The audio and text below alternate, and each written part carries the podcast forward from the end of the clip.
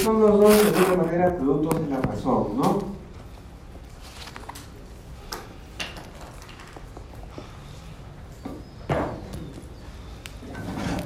Entonces, está diciendo Sócrates, no, Aristóteles, que el juzgar Calias le sirvió tal cosa, que Sócrates sí, es, es cosa propia de la experiencia. ¿A qué se refiere eso? Estas tres últimas líneas acá, ¿quién me las explica?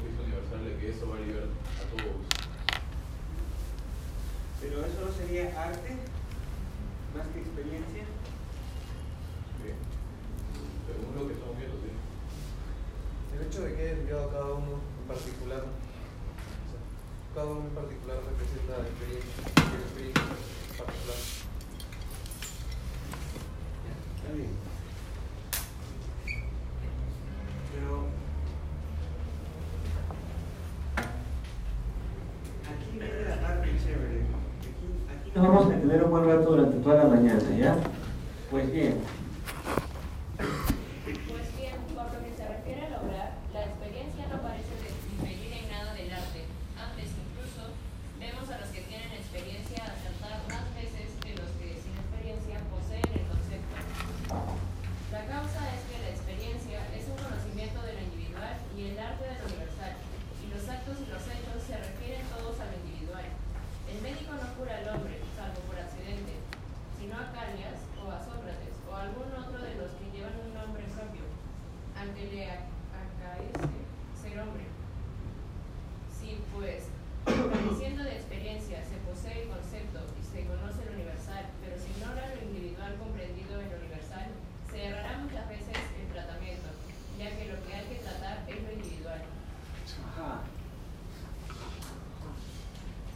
¿Qué está diciendo? En otras palabras, Aristóteles los está insultando a ustedes. ¿Se han dado cuenta o no? Los está ofendiendo a ustedes.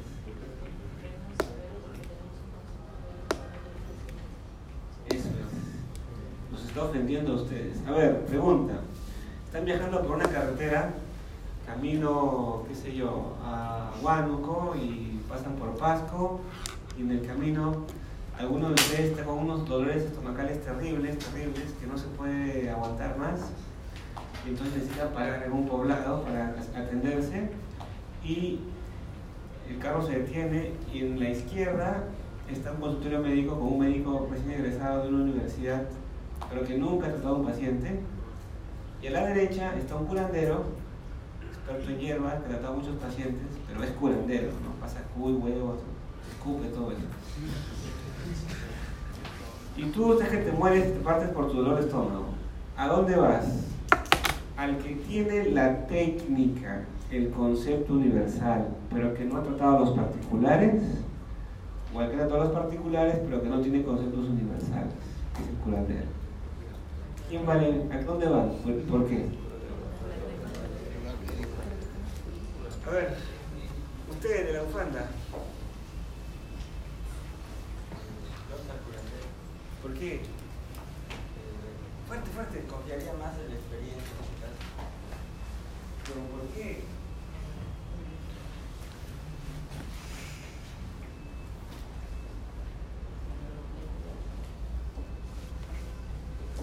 Ah, yo quizás iría con el médico.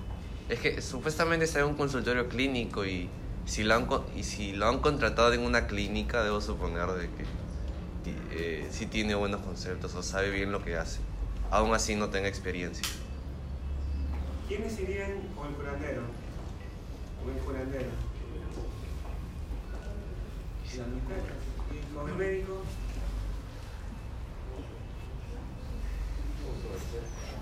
¿Usted por qué iría con el médico?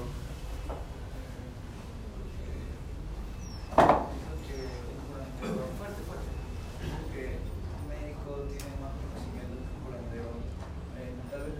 Radhika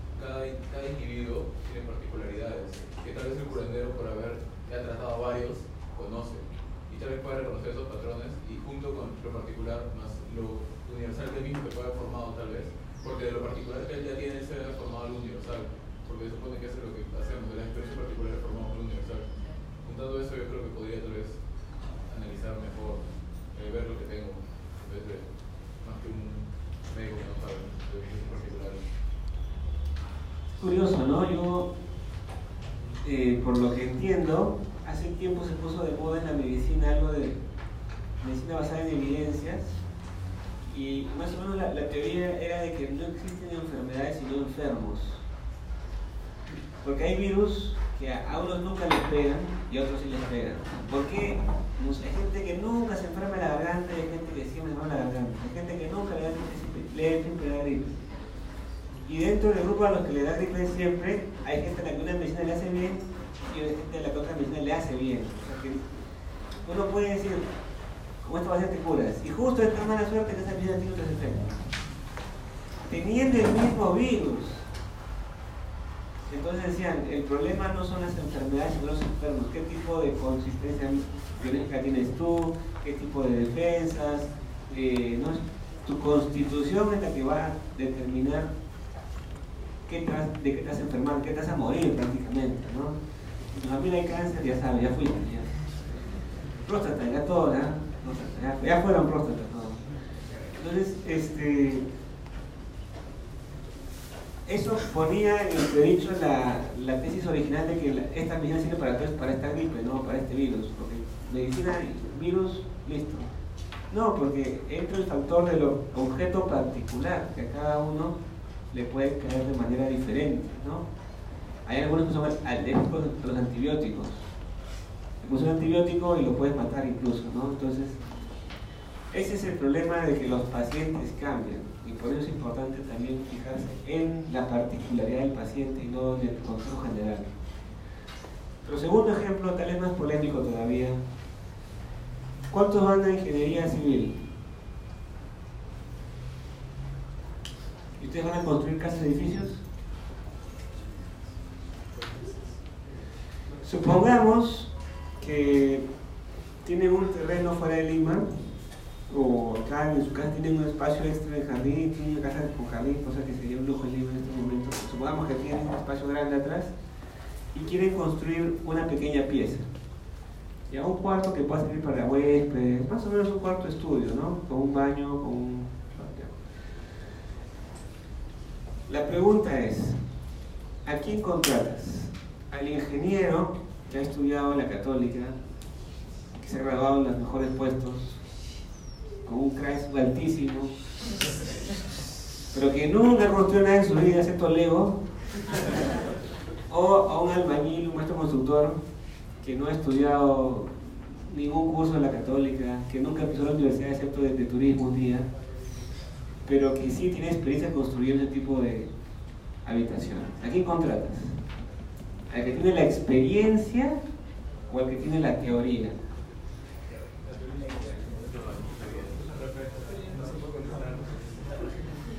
No te alcanza la, plata para los dos, solo puedes contratar a uno. A ver, fuerte, fuerte. ¿Qué tipo de experiencia tiene albañil? Porque de repente ha hecho buenas casas como de repente ha hecho casas muy. Como Supongamos que siempre ha hecho cosas buenas, que nunca se le cayó ninguna. Es un buen albañil. Si es un buen estudiante, que sea buen albañil también, no te pasa. He elegido a un gran estudiante de la universidad, más peor. Déjame elegir un, un gran albañil también. ¿A quién eligen? Fuerte, fuerte. Pero tienes que elegir finalmente. ¿A quién eligen? A ver, fuerte, fuerte.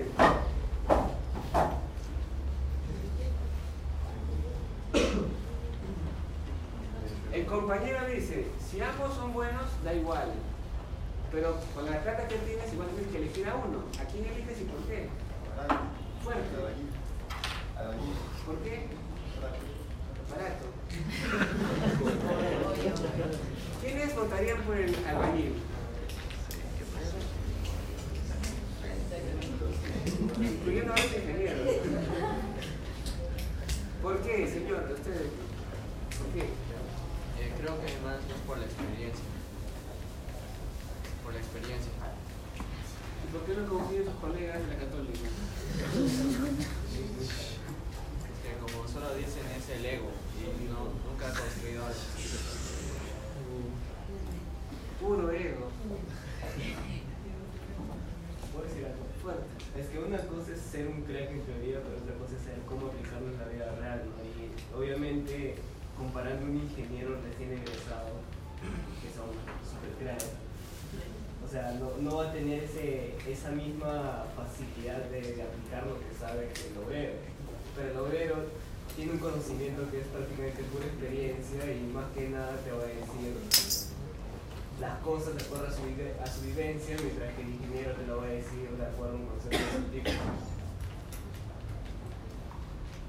Pero en todo caso, ¿alguien quiere hablar? Una pregunta, ¿no podríamos decir que, el- ha desarrollado su, propio, su propia técnica en base a todas sus experiencias? Porque eso no es lo que supone que hace, hacer una técnica en base a la experiencia. Pero es una técnica de particulares, ¿no? Siempre para particulares. Él no podría escribir un manual sobre cómo construir una casa, digamos, que requiere una ciencia más universal. ¿Alguien más? ¿Alguien quiere sacar la cara por la profesión? ¿Nadie? A mí me parece que escogería al ingeniero. ¿Fuerte? Al ingeniero yo elegiría porque, o sea, si es un alumno que ha terminado con un muy, muy, muy buen promedio, entonces es una persona aplicada que, que, que ha aprendido muy bien la teoría y tiene aparte muy buenas notas, es porque tiene la capacidad para poder, yo creería que tiene la capacidad para poder aplicarla bien o de una forma correcta.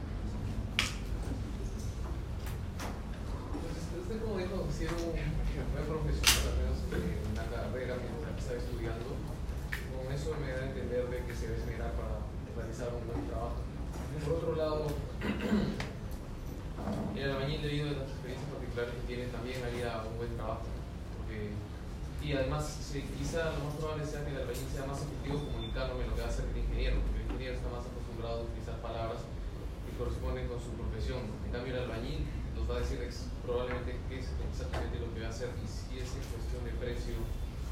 Depende, ¿no? porque el albañil te cobra barato, pero el ingeniero recién salido no creo que te cobre, escucha, no creo que te cobre mucho, ¿no? Porque recién salido. Cualquiera. Bueno, yo les voy a decir la verdad. Si mi mejor estudiante de la, de la católica termina ingeniería en 5 años, yo tengo que hacer una obra así en mi casa y tengo un albañil con experiencia y uno de ustedes así, pero que salió brillante en la carrera, cu- cuadro de honor, toda esa medalla, no sé qué, yo voy a elegir al, al albañil. No se ofenda, no se ofenda. Pero ¿por qué? O sea, ¿se dan cuenta de lo que estamos discutiendo? No es poca cosa. Estamos discutiendo que lo que ustedes están estudiando de alguna manera, entre comillas, no es tan importante como parecía, ¿no? O sea que en vez de estar aquí estudiando cinco años en la universidad, matándose, examen de cálculo, más rápido, en vez de hacer eso, vayan a construir una vez. Mezclen cemento, mánchense las manos, los pies, carguen latas así de concreto para techar. ¿no? ¿Sí o no? Si finalmente lo que los va a capacitar para construir mejor es la experiencia y en el aula uno que hace con un cuaderno y lapiceros, saber construir con un cuaderno y lapiceros y con Aristóteles todavía peor, ¿sí o no? Por eso muchas universidades, se acordarán, dicen que la, la formación en esta universidad es en base a la experiencia. Aprende haciendo desde el primer día. En esta universidad no necesitamos bibliotecas. ¿Conocen o no esas universidades?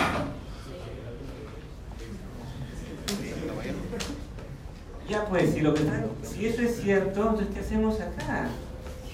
Están pagando por cursos más teóricos, filosofía es lo más teórico que hay en el mundo. Súper abstracto, que el ser. Bueno, la clase pasada, de, de, ¿se acuerdan? ¿Qué tiene eso que ver con construir casas, profe? Yo quiero construir una casa y si me pongo a pensar en la idea, la idea de la belleza en sí, nunca voy a poder construir mi casa, ¿no? Ya, entonces,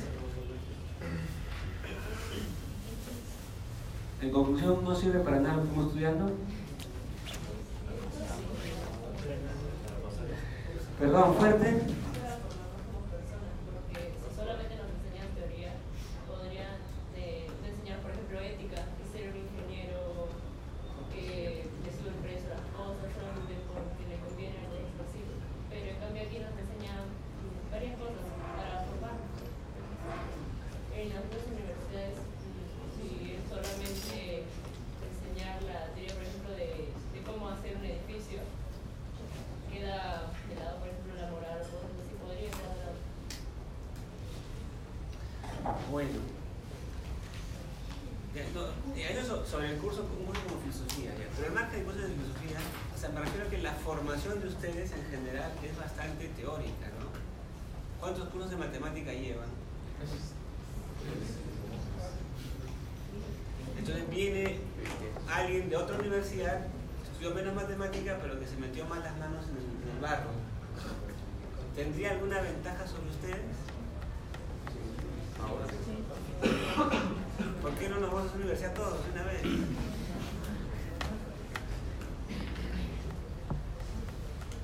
¿Por qué? No se preocupen. Ahora vamos a ver, a ver, dime. Creo que nosotros, si avanzamos más en la carrera, tendríamos, si avanzáramos más en la carrera, tendríamos más ventaja que los que solamente practicaron. Porque ellos, eh, por experiencia, pueden encontrarse con algo que nunca han visto, pero nosotros, al tener un conocimiento más general, podemos utilizar ese conocimiento general para, para aplicarlo en cualquier caso, en cualquier situación. Nos adecuamos y ellos simplemente, solamente pueden hacer lo que han visto. Está muy bien. El problema es cómo tú te puedes adecuar. a- supongamos que tú has estudiado en, en la universidad cómo construir sobre diferentes tipos de suelos, sobre rocas, sobre arena, sobre arcilla, zona pantanal, etc. ¿ya? Mientras que el albañil solo está acostumbrado a construir sobre, digamos, El Salvador, que es más o menos tierra. ¿ya? Entonces, tú dices, ah, pero en mi clase me enseñaron diferentes técnicas. Pero si igual no has construido ninguno de esos suelos, aunque te hayan enseñado qué serviría para cada suelo, probablemente no te va a ir bien la primera vez, ¿no? Aunque te hayan dado la teoría de cómo construir para diferentes tipos de suelos. Ya, entonces vamos a volver a leer este párrafo y luego el segundo para hacer el contraste. Dale.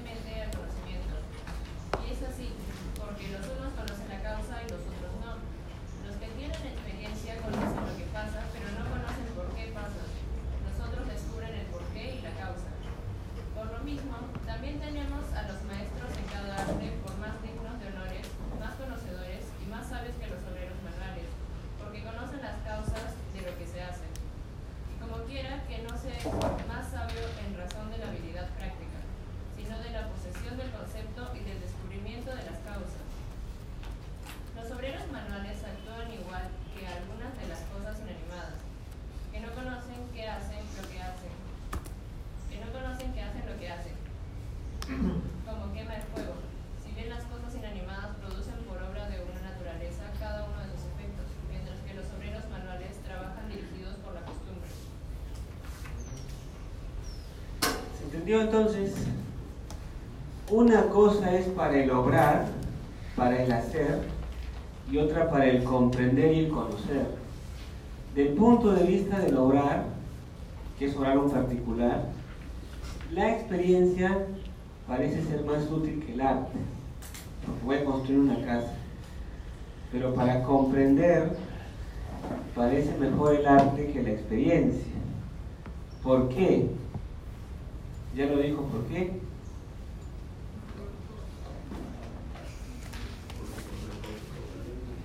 Porque conoce las causas, ¿no?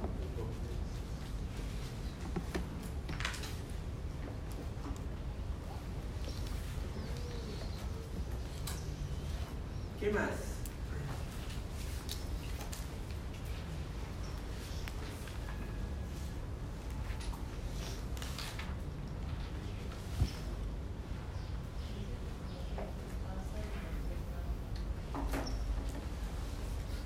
Conocer qué pasa y por qué pasa es conocer la causa, ¿no? El por qué es la causa. Eh,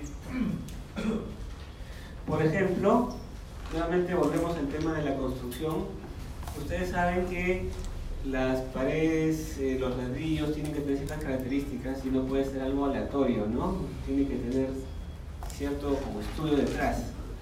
Por ejemplo, cuando un camión de ladrillos deja ladrillos para una construcción, entonces comienzan a apilar los ladrillos tipo torre, ¿verdad? ¿Has visto? Trata, se comienzan a apilar los ladrillos.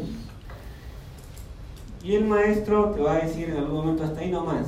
¿no? ¿Por qué? Porque si sigues construyendo más se puede caer o el ladrillo de abajo se puede dañar. ¿no? Pero no te podría decir a partir de qué número de ladrillo la torre podría dañar a los ladrillos de abajo. No te podría decir tampoco, este, por ejemplo, cuál podría ser la distancia mínima entre dos columnas según tal distancia de techo, digamos, ¿no? Al ojo más lo está calculando, pero luego cuando tú vas multiplicando la distancia, te preguntas por qué, no te, vas, no te va a decir por qué. ¿Por qué no puedo apilar mil ladrillos uno encima de otro? Porque se rompen. ¿Pero por qué? Pues porque se rompen. O sea, hasta ahí puede llegar la explicación. Se va a romper. Si no me crees, haz la experiencia y se va a romper. Ah, te gané, ¿viste?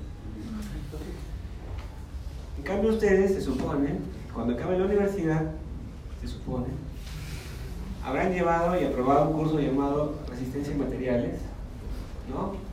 Y entonces, si, alguien, si el dueño de la casa te pregunta por qué se va a romper, sacas tu papelito, comienzas a hacer tus cálculos y le dices, no, por esto. ¿Sí o no? Cosa que el albañil no, en principio no podría hacer.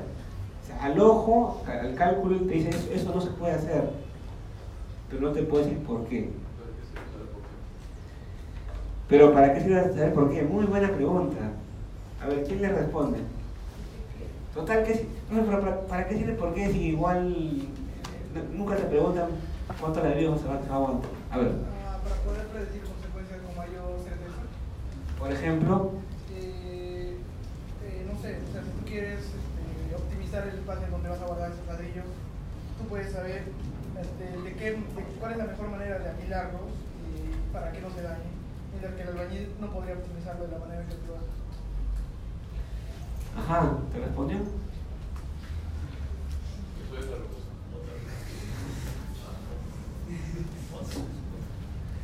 Otra, a ver, Para ese caso particular quizá tenga razón, pero si queremos construir, por ejemplo, eh, un edificio de 40 pisos, 50 pisos, el albañil nunca, va, nunca, va a poder, nunca va a poder estimar el número de ladrillos que se necesite y su margen de error sería notablemente amplio, cosa que un ingeniero no se equivocaría de tal manera. aunque curiosamente el ingeniero estaría peor capacitado para hacerlo manualmente, sí estaría muy capacitado para hacer el cálculo, ¿no? Es curioso. Cuando se cuando el tamaño de la obra va creciendo, va creciendo la especialización. Ahí es donde se nota más claramente la necesidad del albañil que sepa poner el ladrillo y el ser el ingeniero que sabe calcular la cantidad de mezcla de ladrillo, etcétera, que se necesita. Para, una obra pequeña como la que les conté, una pieza en un jardín, más o menos uno puede champear, ¿no? Pero ahora hacer un edificio como este, eso es mucho más complicado. Yo me acuerdo mi, mi papá y el esposo de, de la hermana de mi mamá, o sea, su, su concuñado mi papá, querían construir efectivamente una pieza en, un terreno que teníamos fuera de Lima, querían construir una pared. Y como alguna vez los dos habían ayudado en obra, es por ahí del barrio, en alguna oportunidad siempre alguien mete la mano en, obra, ¿no?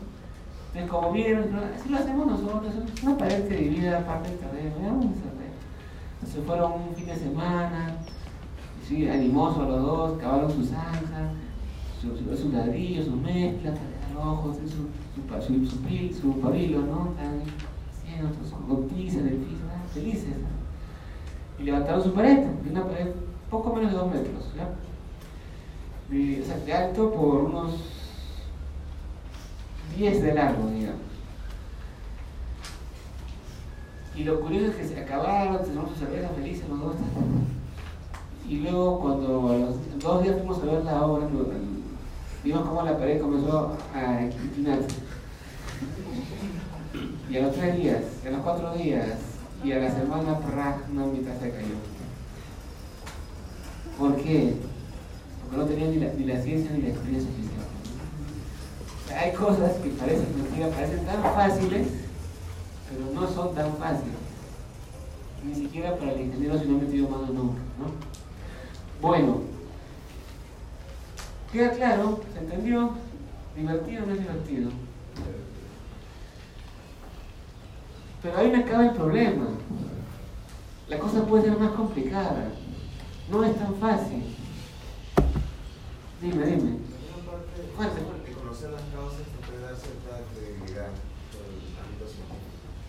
¿Por qué? O sea que puedes creer que es más sabio si sabe las causas del por qué Si sabe las causas y el por qué. Y porque te puede explicar, porque lo puede comunicar. Ah, está muy bien. Muy bien, muy buen punto. Que por cierto, también dice Aristóteles, justo íbamos a leer eso.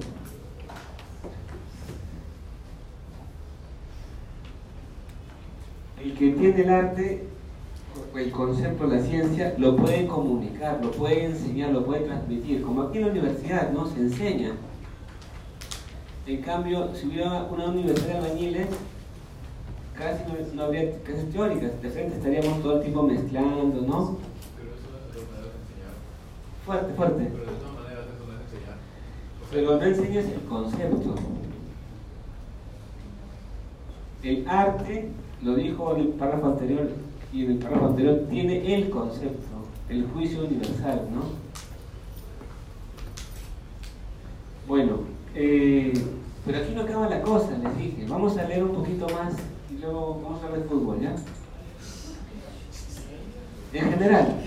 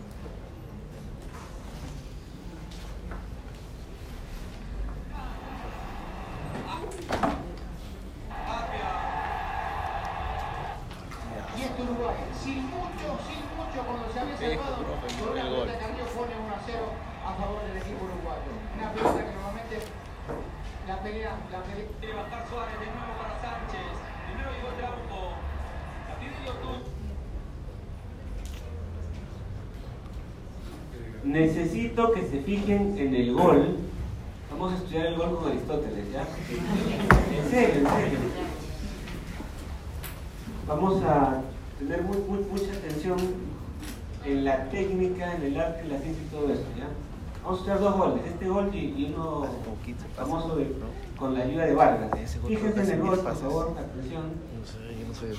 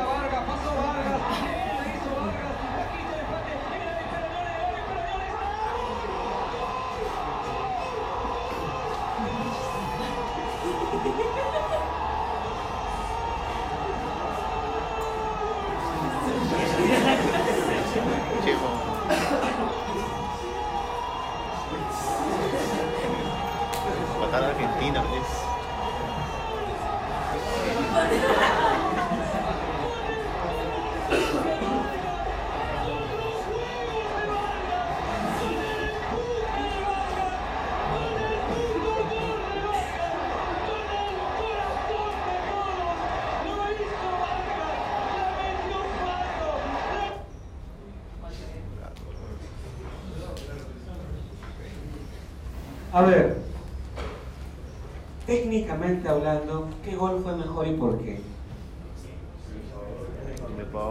¿Quiénes votan por el de Guerrero? Técnicamente. ¿Por el de Vargas? Bueno, por el de Fano, ¿no? La mayoría vota por el de Guerrero. ¿Por qué? A ver, defiendan su gol. ¿Quién quiere, los de Guerrero, quién quiere defender su gol? Quién sabe fútbol? A ver. Eh, fuerte, el, fuerte. Primero fue la, exper la, experiencia de YouTube al darle el pase, al ver que Guerrero estaba en una zona un poco más abierta para que, para, y tenía la posición ganada al defensa, al defensa uruguayo. Y, y, también confiaba en la, en la experiencia de Guerrero por la cual él podía llegar al arco primero que el defensa. En el primer gol, técnicamente hablando, ¿dónde hay más valía? ¿En el en la definición, la jugada de Guerrero o en el pase de? En el pase. Teoría y más en el pase. Si tuviéramos que elegir uno de los dos, ¿quiénes votan por el pase de YouTube? La de Guerrero,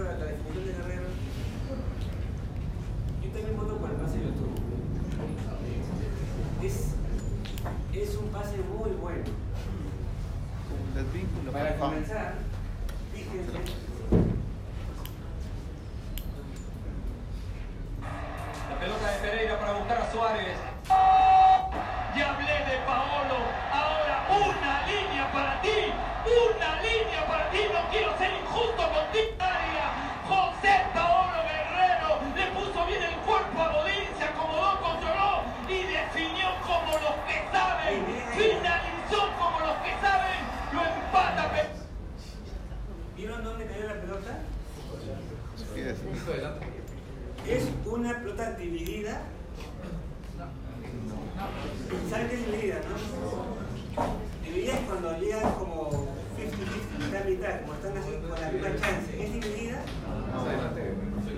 Es más, es- Guerrero, ¿cómo se llama el otro? Si la pelota cae acá, los dos tienen la misma chance. Si la pelota cae acá, Guerrero tiene más chance, pero tiene que abrirse hacia la esquina, ¿no?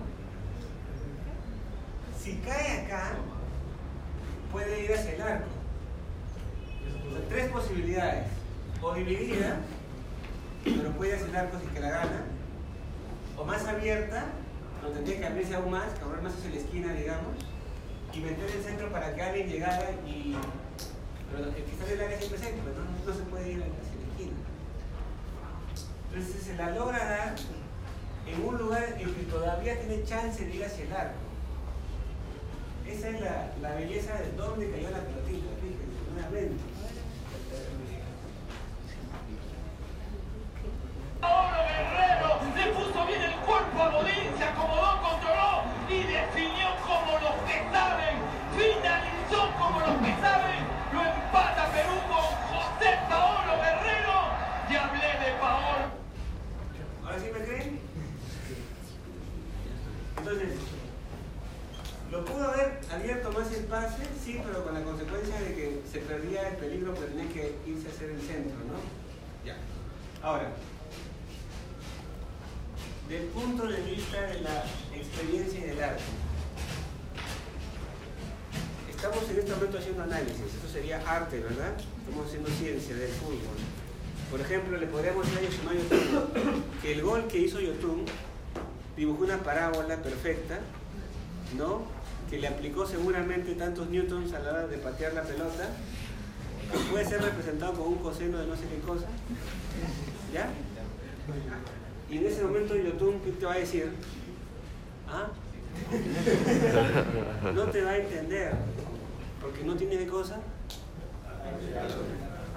pero tiene. ¿Ustedes tienen arte y experiencia?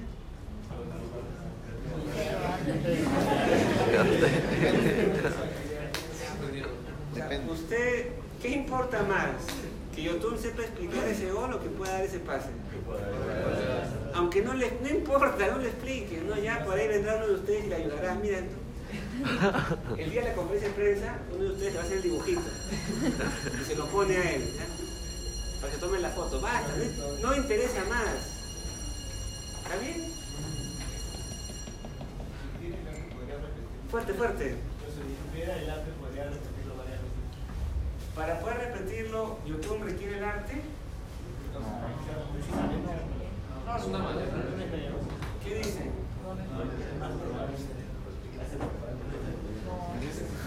Le sobra el arte. Le sobra, o sea, le- no, no lo necesita. Es experiencia, no es, no es este, ¿cómo se llama? Es experiencia. Hay una inteligencia espacial allí, que el señor sabe manejar su cuerpo, cal- calcula el viento, calcula la velocidad de guerrero, calcula la distancia de, de un tal godín, ¿no? Y pum, más o menos se orienta. Eh, pero es incapaz de explicarlo con arte. La gran ventaja en el obrar muchas veces no sirve el arte porque no lo necesitas. En el caso del fútbol, hemos hablado de, medicina, de ingeniería civil, estamos hablando de fútbol. Entonces hay que ver dónde te estás ubicando, pues, ubícate. El jugador de fútbol necesita obrar, necesita hacer el pase. Cristian Cueva no necesita aprender de matemáticas, ley de gravedad, de Newton, dónde empatar la pelota para que no se eleve tanto. Necesita, ¿qué cosa necesita? Practicar. ¿Está bien? ¿De acuerdo todos? Segundo. Pero entonces, la mayoría, Eh, creo que bueno, en el fútbol. Fuerte, fuerte. eh, creo que en el fútbol las nuevas jugadas, o sea, cuando creas, están dictadas por el azar, si es que no tienes arte. Pero si tienes arte, tú puedes crear jugadas pensando en un objetivo en mente y puedes practicarlas para lograr nuevos resultados más, más, más, ¿cómo se llama?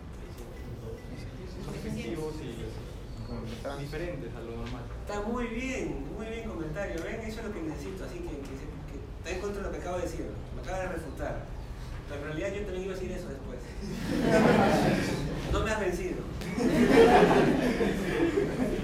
Acabamos de demostrar que en el fútbol pareciera que la prioridad está en, el- en la experiencia y no en el arte.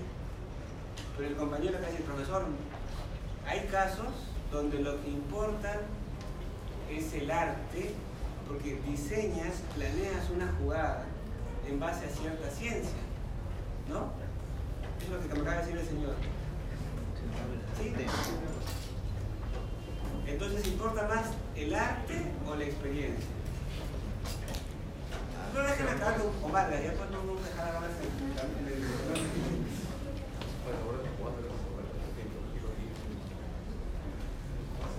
¿Por qué el gol de Guerrero Yotun sería mejor que el de Vargas Fano? ¿Por qué?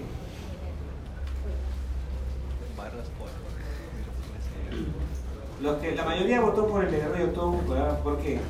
Fuerte.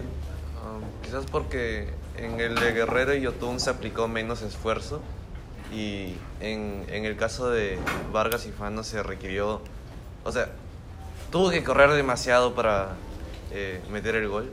Debo suponer. O sea, que eh, era, entre comillas, optimizó en, en el gol de, o sea, no sé si me entiende, o sea, que, o sea,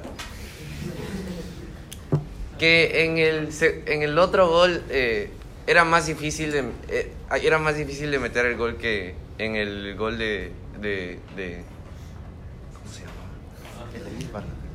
No, el de Guerrero. El de Guerrero, A ver, ¿cuál fue el gol más difícil? ¿El de Guerrero o el de Fano? el segundo. El de Fano. Sí. Bajo esa perspectiva, yo considero que el gol de Fano, bueno, de hecho, el pase de Vargas, tiene mayor validez porque ha requerido de mayor esfuerzo. Íbamos perdiendo un gol hasta el minuto 93, que por fin se realizó y es por eso que hay mayor celebración del hinchado. Ya, pero eso es la, la emoción. Una cosa es la emoción y otra cosa es, dije, técnicamente hablando, ¿no? ¿Cuál es más emotivo? Seguramente el de, el de. Pero del punto es la técnica, es lo que quiero analizar. ¿Estoy hablando? ¿Alguien hablar acá?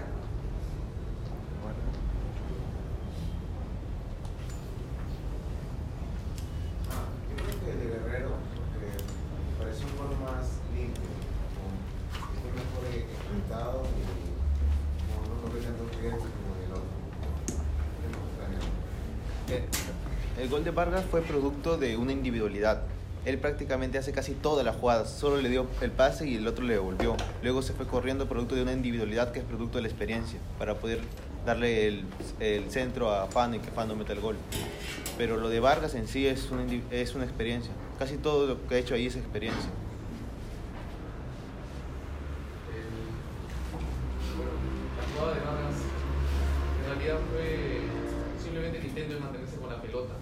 Hasta llegar a la esquina. Cuando lo vio a Fano, lo único que hizo fue darle pase y en realidad Fano ni siquiera creo que lo había pensado, simplemente reaccionó y metió el gol. Fano se cayó. fue como, Se tiró hacia fue como una jugada, o sea, digamos, como fútbol de barrio. Pero, No, bueno, tanto así no. Suele suceder, pero en cambio el pase de YouTube fue, fue fútbol más elegante. En el sentido de que, de que vio lo que, probablemente otro jugador no hubiera visto. Lo vio libre al Herrero y le dio un pase muy preciso. En una zona donde, eh, donde era potencialmente peligrosa.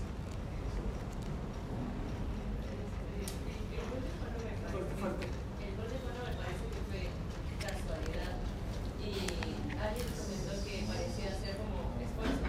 Y si fue casualidad, entonces no, no había esfuerzo porque no hay en esfuerzo cuando es casual. Entonces el otro tendría más mérito de deslizar.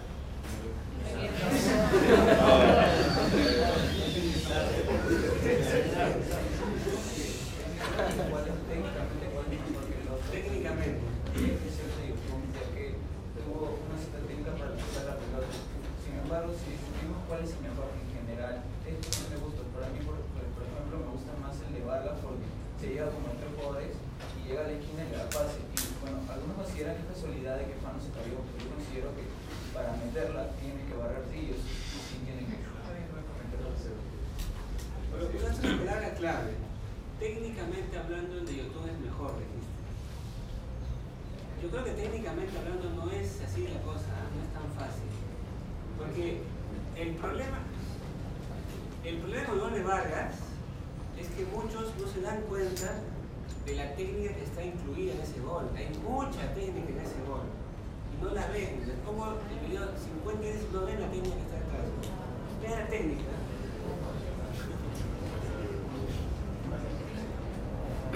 Es elegante que no había técnica.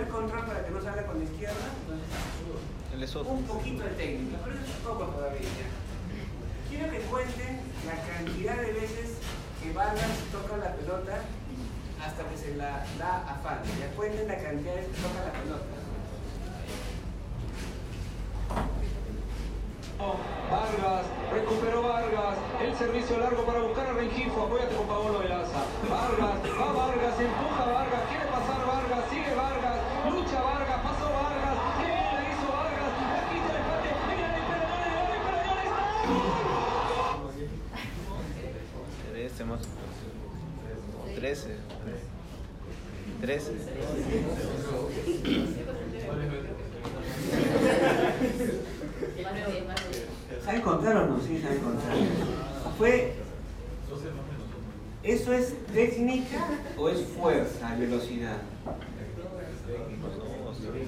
¿Qué fue eso? ¿Técnica o fuerza y velocidad? Fuerza y velocidad. ¿Los dos? A ver, usted del fondo, ahora sí hable, ya, díganos. Ya, hay un poco de fuerza, pero la pregunta es, ¿qué es lo que prima en la jugada? ¿La técnica o la fuerza y el raso? La técnica.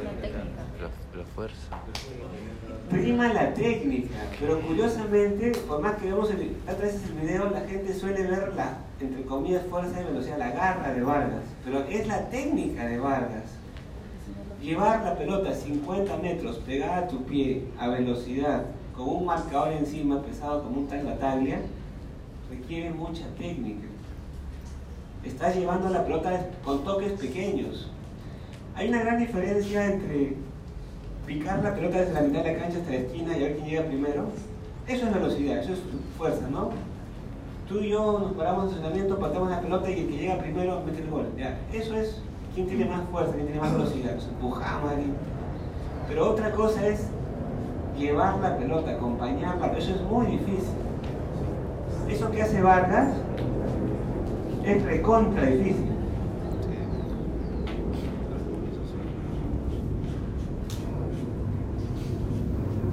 A Zambrano para buscarlo. Vargas, recuperó Vargas. El servicio. Ah, Fíjense la participación de Rengifo, que tampoco es Fíjense lo que hace Rengifo primero. Hizo largo para buscar a Rengifo. Apóyate con Paolo de Lanza. Ahí comienza Vargas, pero el Rengifo también lo hizo muy bien. Nuevamente, fíjense en la pierna izquierda de Vargas, lo que está haciendo la pierna izquierda de Vargas. Vargas, va Vargas, empuja Vargas, quiere pasar Vargas, sigue Vargas, lucha Vargas, pasó Vargas, qué bien la hizo Vargas, aquí está el empate, mira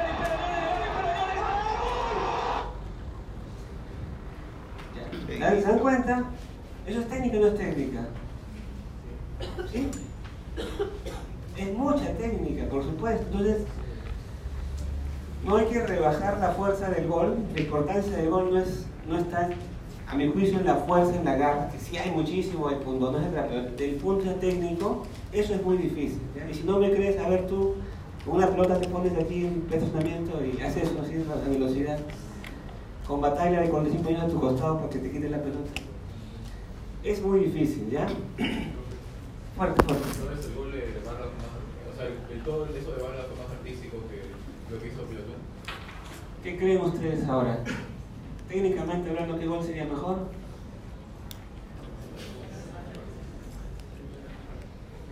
En esa parte es un arte individual más que grupal.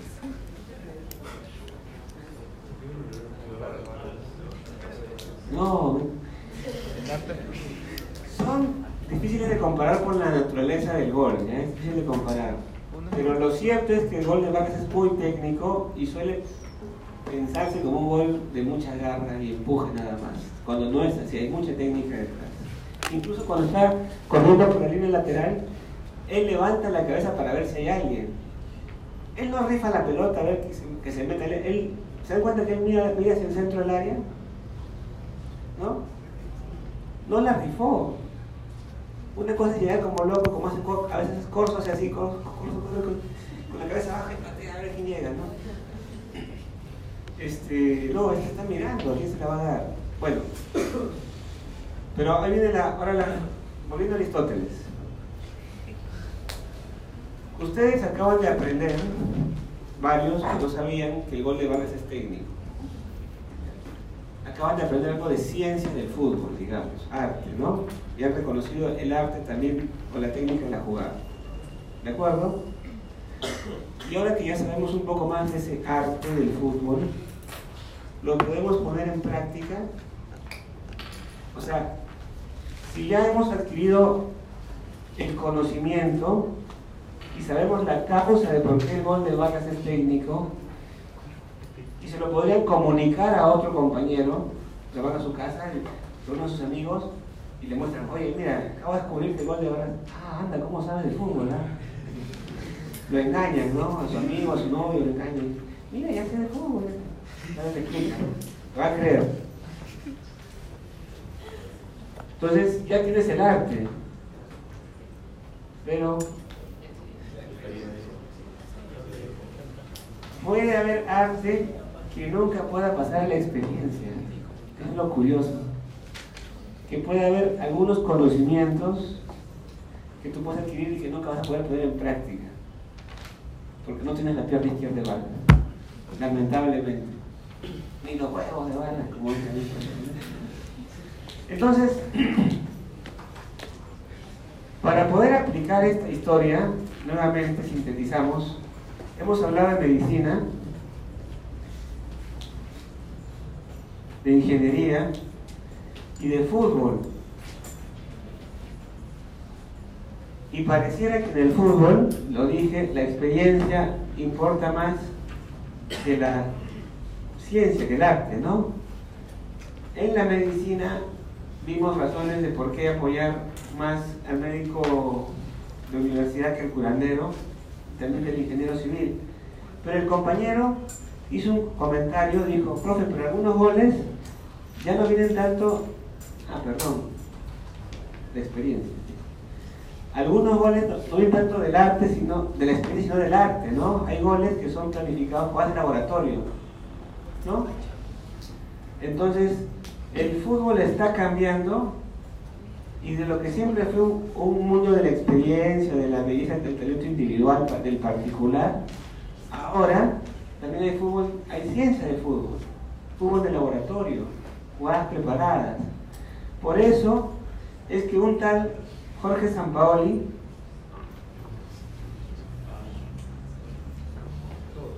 ¿saben quién es Sampaoli? ¿En qué club jugó San Paoli? ¿Fue estrella en un club de fútbol? Como jugador. No llegó a jugar en la primera división argentina. Dense cuenta ¿eh? el nivel de San Paoli como pelotero. Probablemente como, como el mío, así malo. Solo jugamos en barrio, nada más. Sin embargo, sin tener la experiencia, sin tener la experiencia, porque claro, los mejores entrenadores en principio deberían ser los que jugaron mejor pelota, ¿no? Como un tal Zinedine Zidane, un tal Pep Guardiola, que fueron excelentes jugadores y pudieron construir mucho arte a partir de su experiencia. Pero hay otros tipos, un tal Jorge Sampaoli, que no tuvo la experiencia, pero que ha ganado el arte. ¿Pero por qué, profe? Porque una cosa es ser jugador que requiere la experiencia y otra cosa es ser director técnico al que le puede bastar el arte. Por eso, a la hora de construir un edificio, tú puedes ser el albañil y el ingeniero. ¿Me siguen? O sea, depende de la ciencia o depende de la, pues, la cosa en cuestión. Vamos a- ¿Qué vamos a hacer? Vamos a jugar pelota, vamos a construir una casa, vamos a hacer un programa informático, vamos a hacer un sistema, vamos a diseñar un proyecto este, de inversión. ¿De qué estamos hablando? Segundo, de lo que estamos hablando es que va a intervenir el arte o la experiencia y en algunos casos puedes necesitar de los dos, o más uno que el otro, o puede haber roles diferenciados, ¿no? Una persona se encarga de la parte de experiencia y otro del arte, ¿no? ¿Está bien?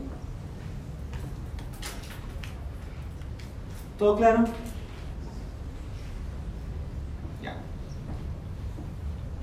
Entonces, ¿han visto que Aristóteles sirve para aprender de fútbol, para hacer fútbol? ya? No es inútil, ¿sí o no? Vamos a de, usar Aristóteles para el fútbol. Bueno, vamos a leer un poquito más de lo que nos queda del texto. ¿Alguna pregunta? ¿Quedó clara la relación entre arte y experiencia?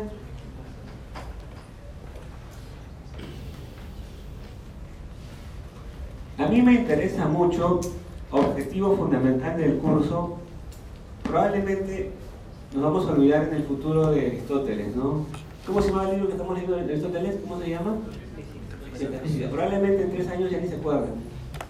Aristóteles o era Platón. ¿Quién dijo las ideas? ¿Fue el profe o fue Aristóteles? Probablemente se olviden de algunos detalles después en la carrera. Pero lo importante, a mí me parece, lo formativo de este tipo de cursos es que les hagan pensar, por ejemplo, entre la relación experiencia y arte. No solo para el fútbol, sino para su vida y para cada situación en la que van a estar metidos. Dime ahí. ¿hay algo más que experiencia y arte? ¿O solo son estos dos? En el marco teórico de Aristóteles, estamos solamente aquí. Pero podemos hacer otro marco teórico que tiene más divisiones. Puedes crear tú el propio marco teórico tuyo. ¿Ya? Por ejemplo, podría separar eh, la ciencia de la técnica, cosa que aquí está más o menos mezclada. Y a eso quiero llegar, que es el siguiente punto de Aristóteles. A ver, seguimos. Natural pues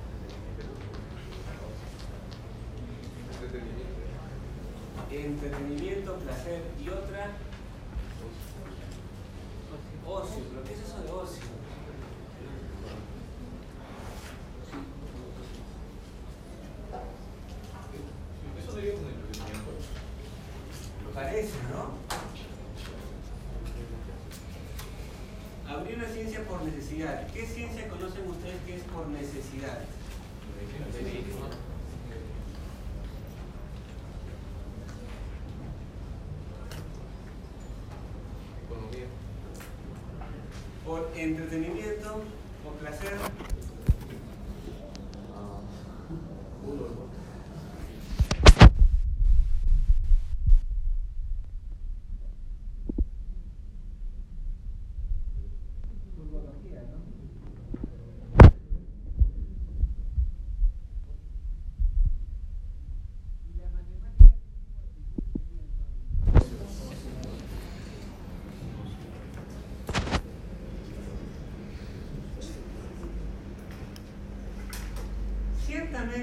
Está ligada al ocio, pero es más que ocio. O sea, ¿qué significa que la... Depende qué entienden por la palabra ocio. ¿Qué es ocio para ustedes?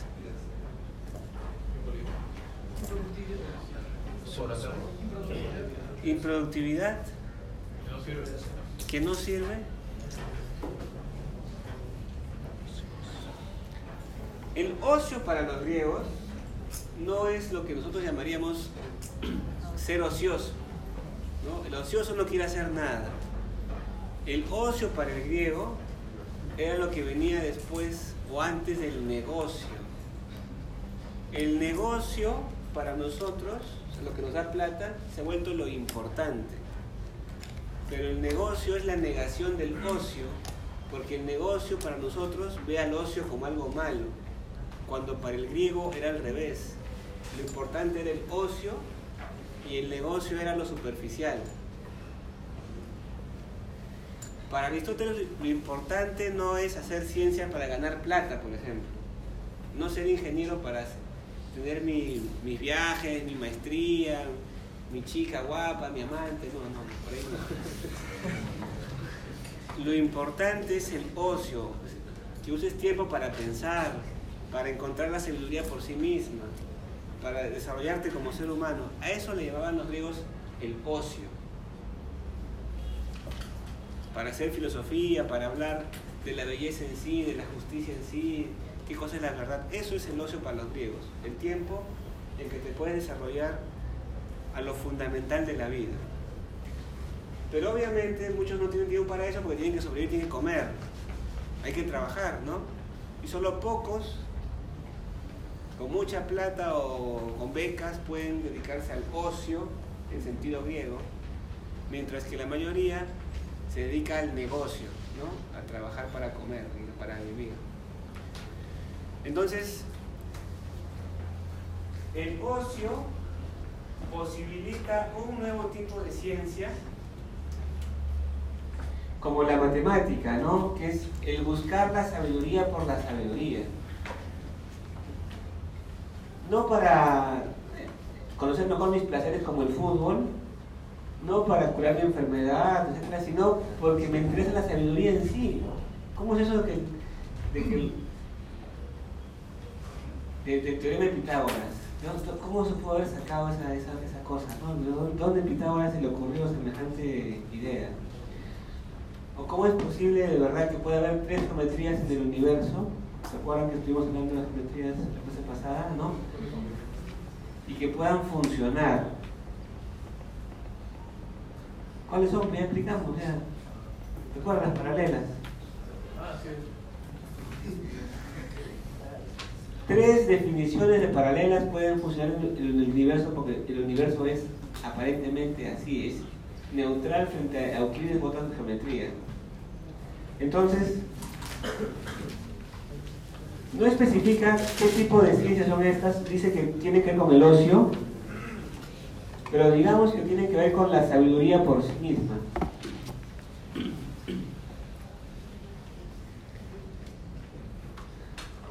La sabiduría no por la necesidad ni por el placer, sino, bueno, podría ser por el placer de la sabiduría en sí, ¿ya? Pero no por otro placer que no sea la misma sabiduría. Porque el fútbol es el placer no de la sabiduría, es el placer de los ojos, de la competencia, ¿no? Del trabajo en equipo, etc. Pero no es la sabiduría en sí. Si la sabiduría en sí misma le da placer, chévere. Bueno, vamos a ir terminando al menos una parte más. Seguimos. En suma y según en suma y según queda dicho, el que tiene experiencia parece ser más sabio que los dotados simplemente de cualquier percepción. El que posee un arte más que quienes tienen solamente experiencia. El maestro en un arte más que el obrero manual. Y las ciencias teóricas más que las poéticas. Es manifiesto pues que la sabiduría es la ciencia de algunas causas y principios. En la ética está dicho que qué diferencia existe entre el arte y la ciencia y las demás cosas del mismo género. La razón por la que ahora hacemos estas consideraciones es esta, que todos juzgan que la llamada sabiduría se refiere a las causas y a los. Ya, entonces, eh, hemos estado hablando de arte, ciencia, experiencia, memoria, razón, percepción, ¿no? Ya hemos sido como, fíjense, de forma semejante a Platón, también ascendido en los niveles de conocimiento, en las formas en que conocemos y en los tipos de conocimiento. El conocimiento más importante, dice, es la ciencia. Pero dentro de la ciencia parece que hay algo llamado sabiduría, que sería la ciencia de algunas causas y principios. Dentro de las ciencias, que podríamos hablar de muchas ciencias, hay una ciencia más importante que otras, o más valiosa que otras, que se llamaría la sabiduría, y que es la ciencia de algunas causas y principios. Y entonces, más o menos como Platón, ¿se acuerdan que Platón también iba en graduación, ¿no? De lo sensible a lo inteligible, y que incluso dentro de lo inteligible había como ciencias más elevadas que otras? Aquí también diciendo algo parecido.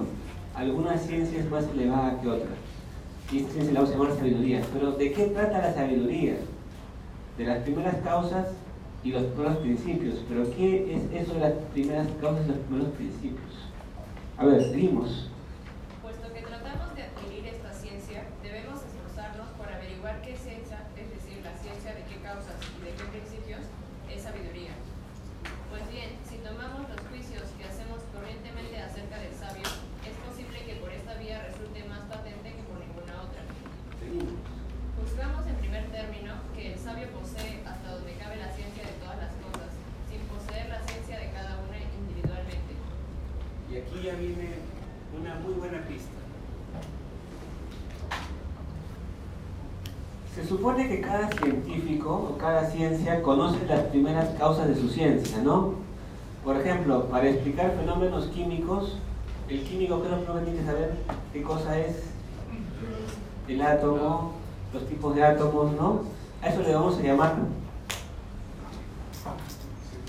dentro de la química sus causas y principios iniciales. Así como el geómetra conoce también sus primeros axiomas, ¿se acuerdan? Para poder ir aplicando deducciones. Digamos que el científico conoce los primeros principios que le van a ayudar a explicar más cosas de su ciencia. ¿Está bien? Eso lo diferencia. El, el geómetra es muy bueno en los primeros principios de su ciencia, como el químico también. Y por eso puede hacer aplicaciones, puede hacer deducciones. Pero dice que un tipo de sabio de todas las cosas que no posee la ciencia de cada una de ellas individualmente. Si alguien supiera de química lo básico, o sea, lo fundamental de geometría, de física, etc., sería un sabio completo, ¿no? Porque sabría de todas las ciencias y de los primeros principios de cada ciencia. Pero eso tal vez es muy ambicioso, tal vez nadie puede saber de todo a la vez, de biología, de química, matemáticas, etc., ¿no? Eh, obviamente su humilde profesor no es una persona que sabe todo esto al nivel que ustedes van a saber en su carrera. Por supuesto, ustedes van a ser mucho más que en sus áreas. Sin embargo, dice Aristóteles, la clave para la sabiduría no está en saber los primeros principios de todos los saberes, sino en algo así como saber qué son los primeros principios.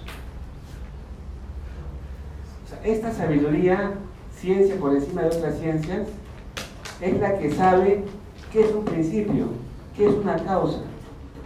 No porque sepa el primer principio o primera causa de la química o de la geometría, sino porque él sabe qué son principios, qué son causas, qué son ciencias. Y por lo mismo puede distribuir. ¿Qué ciencia ocupa de tal cosa o de tal cosa? ¿Cómo funciona su método? ¿Cuál es su método explicativo, etcétera? ¿Ven? Por eso dice él, el sabio posee hasta donde cabe la ciencia de todas las cosas sin poseer la ciencia de cada uno individualmente. Y voy a hacer un salto ya para ir cerrando el, el tema de Aristóteles. Si entre todos los objetos de los que uno se puede ocupar, por ejemplo, el químico se ocupa de un objeto llamado los átomos, el geómetra de un objeto llamado las figuras, etcétera, ¿no? ¿Cuál será el objeto de esta sabiduría mayor? Dicho ya los primeros principios de las ciencias. Pero así como hay un primer principio que es el átomo, o el punto, la línea recta, o, la célula la- para la biología, etc., existe un primer principio que sea principio universal. Podría ser algo llamado Dios como principio del universo, ¿no? o el ser. Entonces, cree Aristóteles que en vez de preguntarme por el origen de cada cosa en particular, probablemente sería más sabio si me pregunto por el origen del universo en general y, de, y que es el origen de todas las cosas, ¿no? Como Dios, como el ser, y preguntas de ese tipo que son súper abstractas. A eso es a lo que él va a considerar la sabiduría más grande, la mayor de todas. Perdón, el nous. Se escribe nous, pero se pronuncia nous en griego. ¿sí? No es tu culpa, es culpa de los griegos. Preguntas, comentarios, dudas.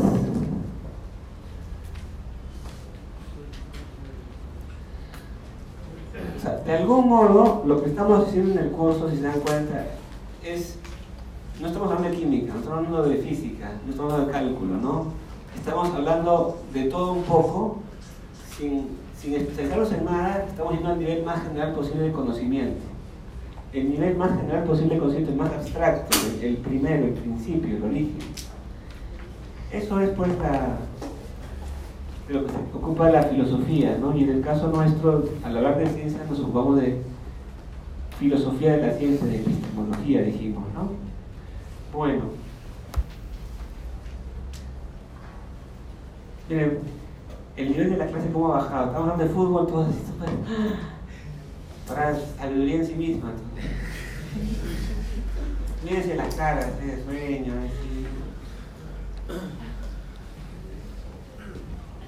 Dice Aristóteles, el que sabe de esto luego lo puede aplicar a la medicina, a la ciencia, a la ingeniería, al fútbol incluso, ¿no? Pero estamos acostumbrados al fútbol, al, al dibujito, ¿no? A, a los supercampeones. Bueno, ¿qué más? ¿Comentarios, preguntas, dudas?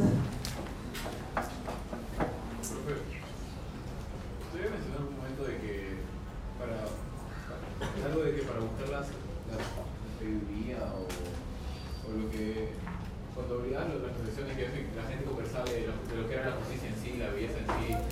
Eso, es- o sea, hablar de eso solo lo puede hacer un filósofo, o sea, alguien que ha, ha, tocado fondo en esos temas o, o cualquier persona puede intentarlo.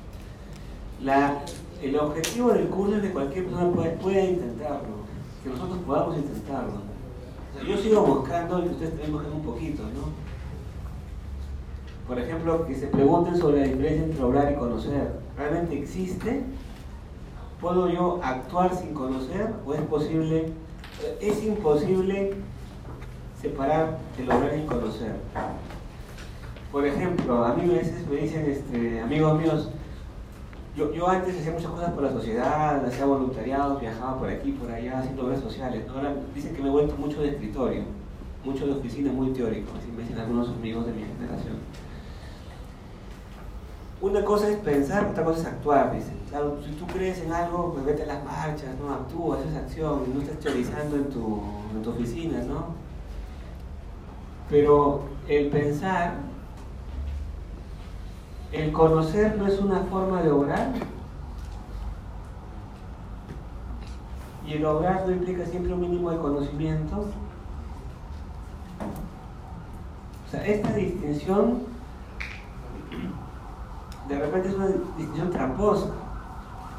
Porque el albañil conoce, pues, incluso el obrar, la acción más inconsciente supone conocer algo. Y el conocer no es una forma de obrar, de, de pensar, no es una forma de actuar. Pensar es actuar, pero a veces nos olvidamos de eso. Y actuar supone siempre pensar. Entonces podríamos des- destruir esta división de Aristóteles y volver a plantear una distinta, ¿no? Con otras categorías. Estoy dando con más dudas que respuestas. La filosofía, ¿qué cosa? No nos deja con más dudas que respuestas. No sé. ¿Quieres que te responda? ¿O que te dejes con la duda?